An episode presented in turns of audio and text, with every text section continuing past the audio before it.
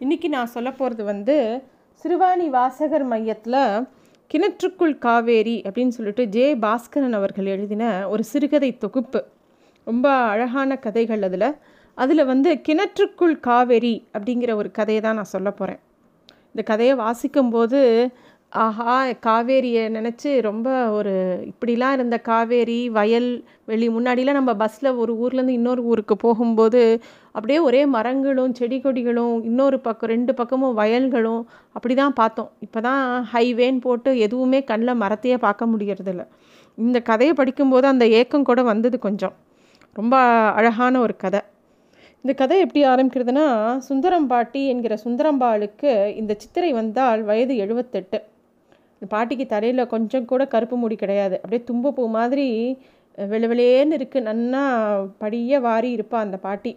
ரொம்ப பார்க்கவே ரொம்ப அமைதியான ஒரு மிருதுவான அவள் பண்ணுற இட்லி மாதிரியே ரொம்ப மிருதுவான பாட்டின்னு சொல்லலாம். தாத்தா இறந்தபோது அப்போ அவர் தாத்தா இல்லை. அந்த பாட்டிக்கு வந்து பத்தொம்போதோ இருபதோ அந்த வயசுலேயே அவரோட கணவர் இறந்து போயிட்டார். பெரிய சொத்தெல்லாம் கிடையாது. அவங்களோட பித்ராஜித சொத்துன்னு பார்த்தா அந்த ஒரு கால் கிரவுண்டில் ஒரு சின்ன வீடு. அது கூட மண் சுவர் தான். ஓட்டு வீடு தான். ஆனால் வந்து ஒரு சின்ன ஜன்னல் ஒரு சமயக்கட்டை எப்போவும் வன வத்தாத ஒரு கிணறு வாத்தில் இருந்தது. ரெண்டு வாழை ஒரு தென்னை. அவ்வளோதான் தாத்தா வச்சுட்டு போன சொத்து. தாத்தா போனப்புறம் அந்த நாளில் உடனே தலைமுடியை மழிக்கணும் நார்மடி புடவை கட்டிக்கணும் அப்படிங்கிற ஒரு விஷயம் இருந்தது. ஆனால் பாட்டி அதெல்லாம் முடியாதுன்னு அன்றைக்கே ரொம்ப தீர்மானமாக மறுத்துட்டா. ஆனால் எப்போவும் காட்டனில் மடிசார் கட்டிண்டு நல்லா பளிச்சுன்னு விபூதி எட்டுண்டு சிரித்த முகமாக இருப்பான் அந்த பாட்டி. கூட பிறந்தவாள்லாம் ஒன்றும் பெரிய பிரயோஜனம் இல்லை. எல்லோரும் பத்து நாள் காரியத்துக்கு வந்துட்டு போனதோட சரி. அவளுக்கே ஒன்றும் சாப்பாட்டுக்கு வழி இல்லாதவா.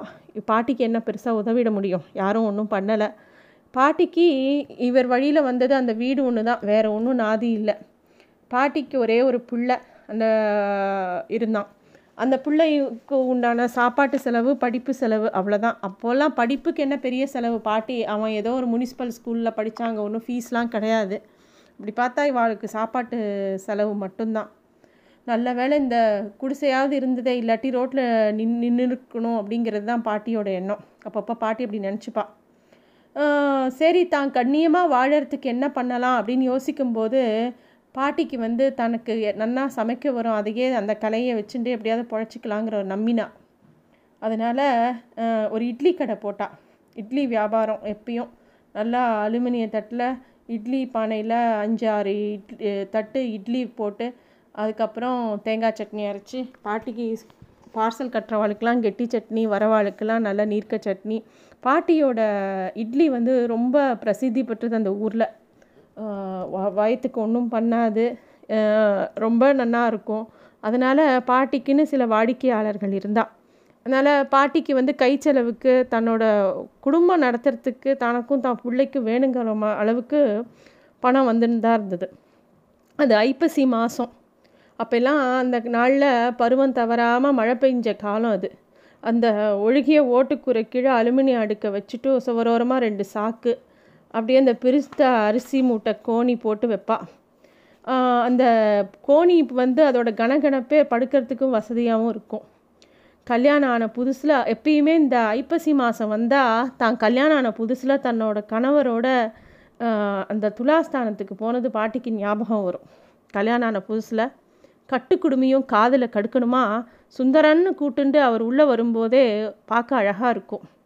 நாள் தவறுனாலும் தவறும். சுவாமிக்கு பூவும் திங்கிறதுக்கு ஏதாவது இனிப்பும் வாங்காமல் வரவே மாட்டார். சுந்தரம் மாய மாயவரம் துலா கட்டத்தை துறையில் ஸ்நானம் பண்ணினா நல்லது. துலா மாதத்தில் புஷ்கரம் சிவன் பிரம்மா விஷ்ணு தேவாதி தேவர்களோட குரு இருக்கிறது காவேரியில் தான். போயிட்டு வரலாமா? அப்படின்னு அவர் கேட்கும்போதே சரின்னு ரொம்ப ஆசையாக தலையாட்டிட்டா பாட்டி. கல்யாணம் ஆன புதுசு. அவரோட ஒரு ராத்திரி பூரா பாசஞ்சர் ரயிலில் போனதும் காலை கட்டின்னு அவர் மடியில் தலை வச்சுன்னு படுத்துன்றதும் மனசில் அப்படியே நிழலாடுறது பாட்டிக்கு. விடிய காலம் மாயவர ஸ்டேஷனில் போயிட்டு அப்படியே கையில் இருந்த கூஜா ஜலத்தில் வாயை குப்பிளிச்சுட்டு நாக்கு சுட சுட காஃபி குடித்ததும் மடித்து கட்டிய ஜரிகை வேஷ்டி தோளில் அங்கவஸ்திரம் காதில் வைரக்கடுக்கன் கரு கருன்னு தோள்பட்டல வரைக்கும் அவரோட முடி. பார்த்து ரசிச்சுட்டே ஓட்டமும் நடையுமா? அவர் பின்னாடியே போகிறா பாட்டி. அவர் திரும்பி என்ன முடியலையா? அப்படிங்கிற மாதிரி ஒரு பார்வை பார்க்கும்போதே சப்த நாடியும் உயிருள்ள அப்படியே கரைஞ்சு போன மாதிரி இருந்தது. துலா மாதம் மேகம் அப்படியே இருட்டின்னு இருந்தது ஸ்டேஷனுக்கு வெளியே வந்து மாட்டு வண்டியில் ரெண்டு குட்டையான கொம்புகள் சீவின மொட்டை மாடுகள். வைக்கோல் அடித்த பவானி ஜமுக்கால மெத்தையில் எதிரும் புதிருமாக உட்கார்ந்து போனதும் வண்டி சக்கரம் ஒரு சின்ன பாறையில் ஏறி இறங்க உள்ளே எதிரே உட்கார்ந்தவர் தலையில் முட்டிக்கொள்ள பதறியபடியே என் தலையை தேய்த்து விட்டதும் அந்த தங்கின சத்திரத்தில் கொஞ்சம் தூரம் நடந்தால் காவேரி. அங்கே காவேரி தண்ணி கொப்பளிச்சுண்டு சுழல் சுழலாக ஆர்ப்பரித்து கரை புரண்டோற சத்தமே கேட்கும் படித்துறையில் கூட்டம் கூட்டமாக மயூரநாதா பரிமளரங்கா அப்படின்னு ஜனங்கள் முங்கி முங்கி குளிக்கிறது அங்கே. காவேரியா அம்மன் அப்படியே பாய்கிற வேகத்தை எல்லாத்தையும் புனிதப்படுத்திட்டு அப்படியே துல்லியபடியே போனான். சின்னஞ்சிறுசுங்க பெரியவா எல்லாரும் மேலேருந்து குதித்து நீச்சல் அடித்து பார்க்கவே அந்த இடமே ரொம்ப அழகாக இருந்தது. என்ன சாகசம். சத்திரத்துலேயே ஒரு அன்னதானம் வடை பாயசத்தோட சாப்பாடு எல்லாரும் கேட்டு கேட்டு பரிமாறினதே அழகோன அழகு. திண்ணையில் கொஞ்ச நேரம் தூங்கி சாயந்தரம் திருப்பியும் ஸ்நானம். காவேரியில் அது மாதிரி காவேரி ஆற்றுலலாம் குளி குளிக்க ஆரம்பித்தா அந்த ஆசை விடவே விடாது. இவாளுக்கும் சீக்கிரம் விடலை. ராத்திரி காளியாக்குடியில் அல்வாவும் சூடான இட்லியும் குட்ஸும் சாப்பிட்டது. திரும்பியும் அதே பேசஞ்சரில் திரும்பி வந்தது. எப்பயும் அந்த பாட்டியோட மன நினைவுகளில் ரொம்ப சந்தோஷமான நினைவுகள் அது. அடிக்கடி நினச்சி பார்த்துப்பா.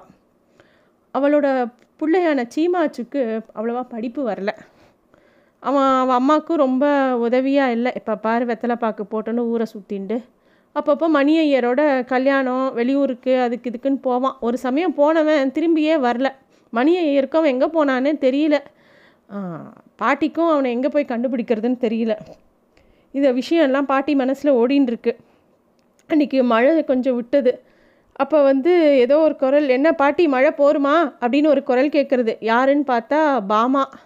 அவள் வந்து சொல்கிறா என்ன என்ன மாமா ரெண்டு நாளாக காணும் ஊருக்கு எங்கேயா போயிட்டியா? அப்படின்னமுன்னே ஆமாம் பாட்டி மயிலாடுதுறையில் துலா க கட்டம் போயிருந்தேன். இந்த வருஷம் மகா புஷ்கரமாமே நூற்றி நாற்பது நூற்பத் நூனி நூற்றி நாற்பத்தி நாலு வருஷத்துக்கு ஒரு தடவை தான் வருமாமே அதனால் நான் அங்கே போயிட்டோம். ரொம்ப விசேஷம்னு சொன்னால் அதான் போனோம்.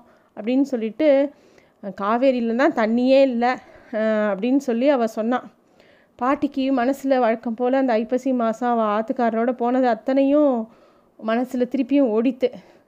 போகணும் போகணும்னு வருஷா வருஷம் நினச்சிப்பா ஆனால் போகத்தான் முடியல. இப்படி யோசிச்சுட்டே இருந்த பாட்டி மறுநாள் டக்குன்னு ஒரு மஞ்சப்பை எடுத்துட்டு ரெண்டு துணியை எடுத்து வச்சுட்டு கிளம்பிட்டா. மெயின் ரோட்டுக்கு வந்து மயிலாடுதுறைக்கு போகிற பஸ்ஸில் ஏறி நேராக துலாக்கட்டம் எங்கேன்னு விசாரிச்சுட்டு போய் சேர்ந்துட்டா பாட்டி. போனால் அங்கே எல்லாமே மாறி போச்சு ஏதோ புது உலகத்துக்கு வந்த மாதிரி இருந்தது பாட்டிக்கு. காவேரியில் இன்னும் தண்ணீரே விடலை. ஆற்றுப்படுக்கையில் கட்டம் கட்டமாக கட்டி என்னமோ கிணறு மாதிரி வச்சு அங்கேருந்து த தண்ணி விட்டுருந்தா. காவேரி கரையே தெர தெரியாமல் எங்கும் கட்டிடமும் க கடைகளும் கட்சி கொடிகளும் அந்த மண் தெரு இரு கரைகளும் இருந்த கோர புட்கள் புற்கள் விரிந்திருந்த பச்சை பசேல் வயல்வெளிகள் எதுவுமே காணலை. மனசுக்கு ரொம்ப துக்கமாக இருந்தது பாட்டிக்கு. அவரோட வந்தபோது இருந்த காவேரி எங்கே போச்சு? அப்படின்னு பாட்டிக்கு ரொம்ப பார்க்கவே ரொம்ப தாங்க முடியல. மைக் மைக்கில் காணாமல் போனவர்களை பற்றின அறிவிப்பெல்லாம் வந்துட்டு இருந்தது. பேசாமல் காவேரி ஆற்றுக்கும் ஒரு அறிவிப்பை செஞ்சுருக்கலான்னு தோணித்து பாட்டிக்கு. கிடைச்ச இடத்துல ஏதோ அரை முழுக்கு போட்டுட்டு ஈரத்துணியோட பக்கத்தில் இருந்த கல்யாண மண்டபத்துக்கு வந்தா பாட்டி. அங்கே வந்து புடவை மாற்றிண்டு மயூரநாதத்துக்கு ஒரு கும்பிடு போட்டா. சின்ன சின்ன பாட்டிலில் நிறைய பேர் காவேரி தண்ணியை எடுத்துன்னு போகிறத பார்க்கும்போது அதிசயமாக இருந்தது பாட்டிக்கு. சின்ன பாட்டிலேருந்து அந்த காவேரி அண்ணன் ஏக்கத்தோடு தன்னை பார்க்குற மாதிரி இருந்தது. பாட்டி உள்ளே வாங்கோ எல்லாம் போட்டாச்சு. அன்னதானம் இங்கே தான் அப்படின்னு சொல்லிட்டு பட்டுப்பாவாடை போட்டுன்னு ஒரு குட்டி குழந்தை வந்து பாட்டியை கையை பிடிச்சின்னு உள்ளே கூட்டின்னு போகிறது கிடச்ச இடத்துல உட்காந்து பாட்டி இலையை போட்டுன்னு சாப்பா சாப்பாட்டுக்கு தயாராக இருக்கா? பந்தியில் கடைசியில் ஏதோ எங்கோ வாக்குவாதம் நடக்கிறது. நான் தான் சொன்னேனே சீமா உனக்கு இங்கே வேலை கிடையாது. போ வெளியில். புண்ணியம் பண்ணுற இடத்துல குடிச்சிட்டு தகராறு பண்ணாத அப்படின்னு ஒரு சத்தம். இல்லைண்ணா இன்னைக்கு குடிக்கல இனிமேலும் மாட்டேன் அப்படின்னு இன்னொரு ச பதில் வருது. குரல் வந்த திசையில் திரும்பி பார்க்குறா பாட்டி. தாடியோட வெத்தலை பாக்கு வாயோட தள்ளாடியபடியே அவளோட மகனான சீமாச்சு. பாட்டிக்கு படபடன்னு வந்துடுத்து. எத்தனை வருஷம் ஆனால் என்ன? பெத்த பிள்ளையாச்சே. பெத்த மனசுக்கு தெரியாதா? அப் அப்படி அப்படியே பாட்டி ஒரு மாதிரி மயக்கம் வந்துடுறது பாட்டிக்கு. சீமா அப்படின்னு கூப்பிடணும்னு நினைக்கிறா ஆனால் குரல் வெளியிலேயே வரல. அப்படியே தன்னோட இடது கையை தூக்கி பாட்டி அப்படியே தரையில் சரிஞ்சுடுறா. ரெண்டு பேர் சீமாச்சுவை வெளியில் தள்ளி கதவை சாத்துறா. அப்போ வந்து யாராவது ஓடி வாங்களேன் இந்த பாட்டி மூச்சு பேச்செலாம் மயங்கி விழுந்துட்டா அப்படின்னு அந்த கூட்டின்னு வந்த குழந்தை கத்துறது. யார் யாரோ பாட்டிலேருந்து தண்ணி எடுத்து பாட்டியோட முகத்தில் தெளிக்கிறா. புடவை தலைப்பை முகத்தில் தொடச்சிண்டு பாட்டி விருட்டுன்னு எழுந்துக்கிறா. விடு விடுன்னு நடைய கட்டுறா. அடுத்த பஸ்ஸில் ஏறி ஊருக்கு வந்துட்டா. நேராக கிணத்தடிக்கு போய் ஒரு குடம் நீர் மொண்டு தலையில் ஊற்றிண்டா நம்ம ஊர் கிணத்துக்குள்ளே கங்கையே வரும்போது காவேரி வரமாட்டாளா என்ன? அப்படின்னு தனக்குள்ளேயே எண்ணி சிரிச்சிண்டா. இன்னொரு குடம் தண்ணீர் மொண்டு தலையில் கொட்டின்ட்டு சீமாச்சுவை பெத்த கடனுக்காக ஈரப்படவையோட அப்படியே வீட்டுக்குள்ளே வந்து தூணுக்கடியில் உட்காந்து ஓன்னு அழுதா சுந்தரம் அம்மா பாட்டி.